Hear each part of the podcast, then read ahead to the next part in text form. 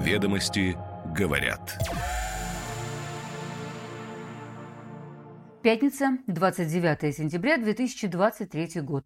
О чем сегодня пишет главная деловая газета страны. Листаем и отмечаем то, что нужно внимательно прочитать. Доброе утро. Ведомости говорят. Как жить после победы над западными санкциями? Участники Московского финансового форума разбирались с курсом рубля и инфляцией. Проверить контракты, но не сорвать сроки. Объединенная судостроительная корпорация, перешедшая под контроль ВТБ, приостановила закупки оборудования для гражданских судов.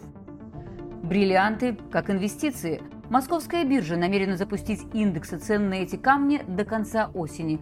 В планах и цифровые бриллиантовые активы. Заработать на азиатской недвижимости. Еще одна российская компания инвестирует в строительство в Индонезии. Речь о четырех жилых проектах на Бали. Учебников хватит на всех. Министр просвещения Сергей Кравцов отчитался в Госдуме о мерах, принятых ведомством. В ряде регионов нужно менять ветхий фон. Ведомости говорят. Российская экономика справилась с санкциями во многом благодаря перестройке с больных западных рынков на здоровые восточные. Но радоваться рано. Новые партнеры подарков делать не собираются. Такому выводу пришли участники дискуссии на пленарной сессии Московского финансового форума, которую назвали «В поисках нового баланса. Российская финансово-экономическая система в период мировой трансформации».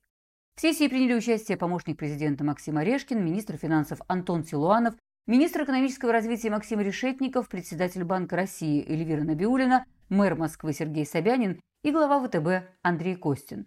Но как именно обеспечить перестройку российской экономики, работать по старинке, классическими рыночными способами или вырабатывать принципиально новые механизмы управления, ни один из участников дискуссии определенного ответа не дал. Ведомости говорят о заявлениях, прозвучавших на сессии. Глава Центробанка на сей раз все чаще оппонировала другим спикерам – в частности, Костин отметил, что традиционные меры сегодня не работают, слишком много факторов нерыночного качества.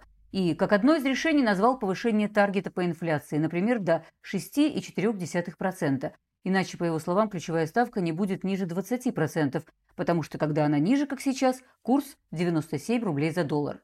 Набиулина признала, что повышение ключевой ставки пока не оказывает ощутимого эффекта на рубль, но чем выше инфляция, тем больше разброс цен.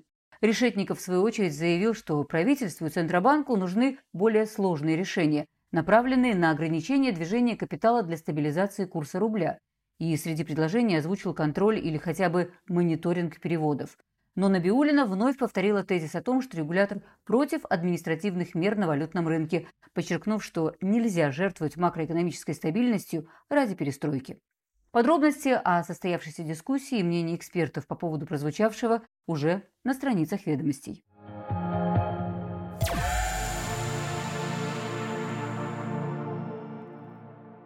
Верфи Объединенной судостроительной корпорации ОСК по поручению нового гендиректора Андрея Пучкова, перешедшего из банка ВТБ, приостановили закупки комплектующих для 50 строящихся гражданских судов. Это следует из письма руководителям заводов. Ведомости ознакомились с документом и со ссылкой на осведомленный источник говорят, что речь о прекращении оплаты за еще не поставленные материалы и комплектующие, а также о запрете на заключение новых договоров. Люди продолжают строить, работа ведется с теми материалами, что находятся на складах, цитирует источник ведомости. Авторы публикации уточняют, каких именно судов коснется указание. Большинство – это сухогрузы, а еще траулеры, научно-исследовательские суда, контейнеровозы, дизельные и два атомных ледокола. Представители ОСК говорят, что значимая часть заказов перезапущена в работу, анализ отдельных контрактов продолжается. По решению Пучкова и под его личным контролем идет оценка рентабельности заключенных договоров, но внутренняя работа не повлияет на сроки строительства. В Минпромторге также подтверждают, что никакой остановки строительства гражданских заказов на верфях ОСК нет и не планируется. ВТБ проводит внутренний аудит и сверку финансовых проектов, не находящихся в постройке.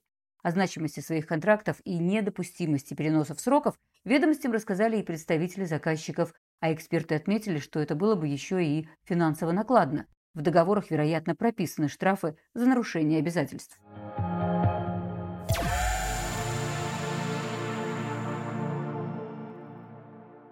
Московская биржа планирует запустить собственные индексы цен на бриллианты уже в октябре-ноябре. Ведомости говорят об этом со ссылкой на управляющего директора по монетизации данных Мосбиржи Анджея Аршавского. Презентация новых четырех индексов прошла на Московском финансовом форуме. Два долларовые и два в рублях. Котировки будут рассчитываться раз в неделю. Учитываться будет стоимость каждого отдельного бриллианта на основе комбинации четырех параметров – формы, цвета, качества, то есть частоты, и размера. Котировки будут отражать цены не только в России, но и на международных рынках. Эксперты считают, что запуск индексов Мосбиржи сделает отслеживание цен на бриллианты более доступным для широкого круга частных инвесторов.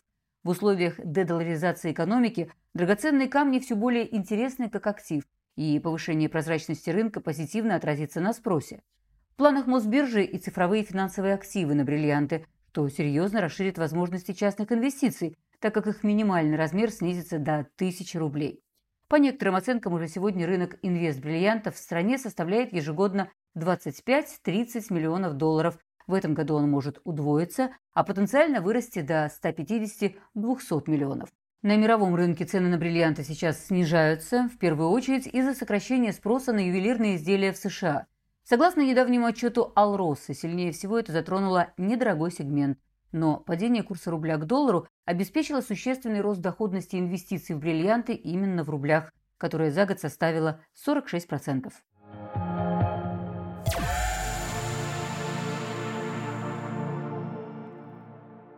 Консалтинговая компания Ричи запустила новое направление для инвестиций в девелопмент в развивающихся странах – Ричи Capital. Об этом ведомостям рассказал управляющий партнер Владимир Авдеев. Первой страной стала Индонезия. На острове Бали компания намерена начать четыре жилых проекта общей площадью 55 тысяч квадратных метров. Объем инвестиций 60 миллионов долларов, строительство первого комплекса уже идет. Выбор Индонезии Авдеев объясняет тем, что это дружественное России государство. Местные власти довольно лояльно настроены по отношению к инвесторам из нашей страны, при этом сам регион активно развивается.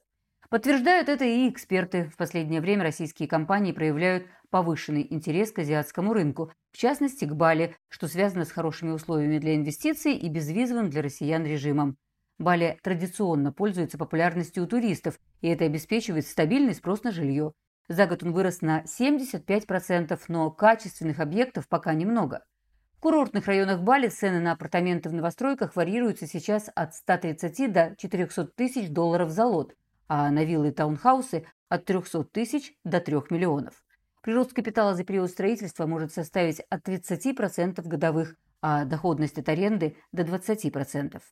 Но есть и риски, и основной ряд непрофессиональных местных девелоперов, которые могут затянуть сроки реализации проектов. Кроме того, часть населения Индонезии периодически высказывает возмущение по поводу притока мигрантов.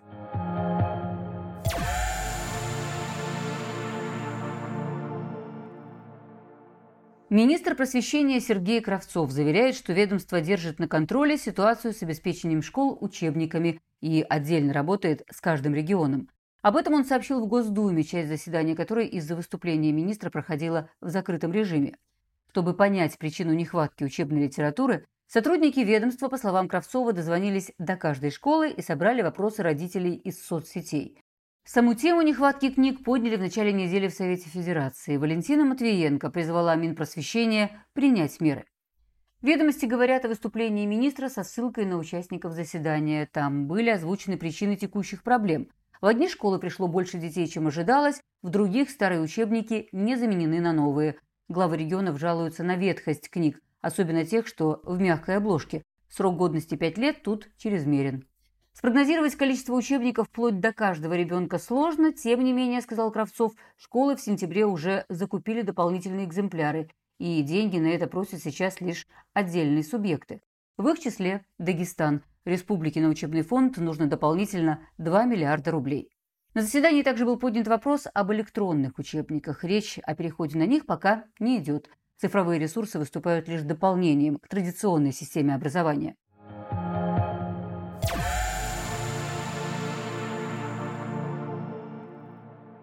И пятничное интервью. Александр Велединский был в числе тех, кто сделал сериальную революцию рубежа 90-х, 2000-х. Он сценарист бригады, режиссер «Закона», одного из первых российских сериалов про серийного убийцу. Позже Велединский снимет и трагикомедию «Географ Глобус» пропил по роману Алексея Иванова. Эта картина остается самым успешным в прокате победителем кинотавра. Фильм собрал в России и СНГ 143 миллиона рублей. Новый фильм Велединского «1993», который на этой неделе вышел в прокат, снят по мотивам одноименного романа Сергея Шаргунова. И снова трагикомедия – история семьи, которая пытается найти свое место в бурлящих 90-х. Ведомости сегодня чуть приоткрывают сюжетную линию, а сам режиссер в интервью газете рассказывает, почему часто берется за экранизации и никогда не снимает дословно. Как в 1993 проник космос, а также об отличиях сериальной революции 2000-х от стримингового бума. Ведомости говорят.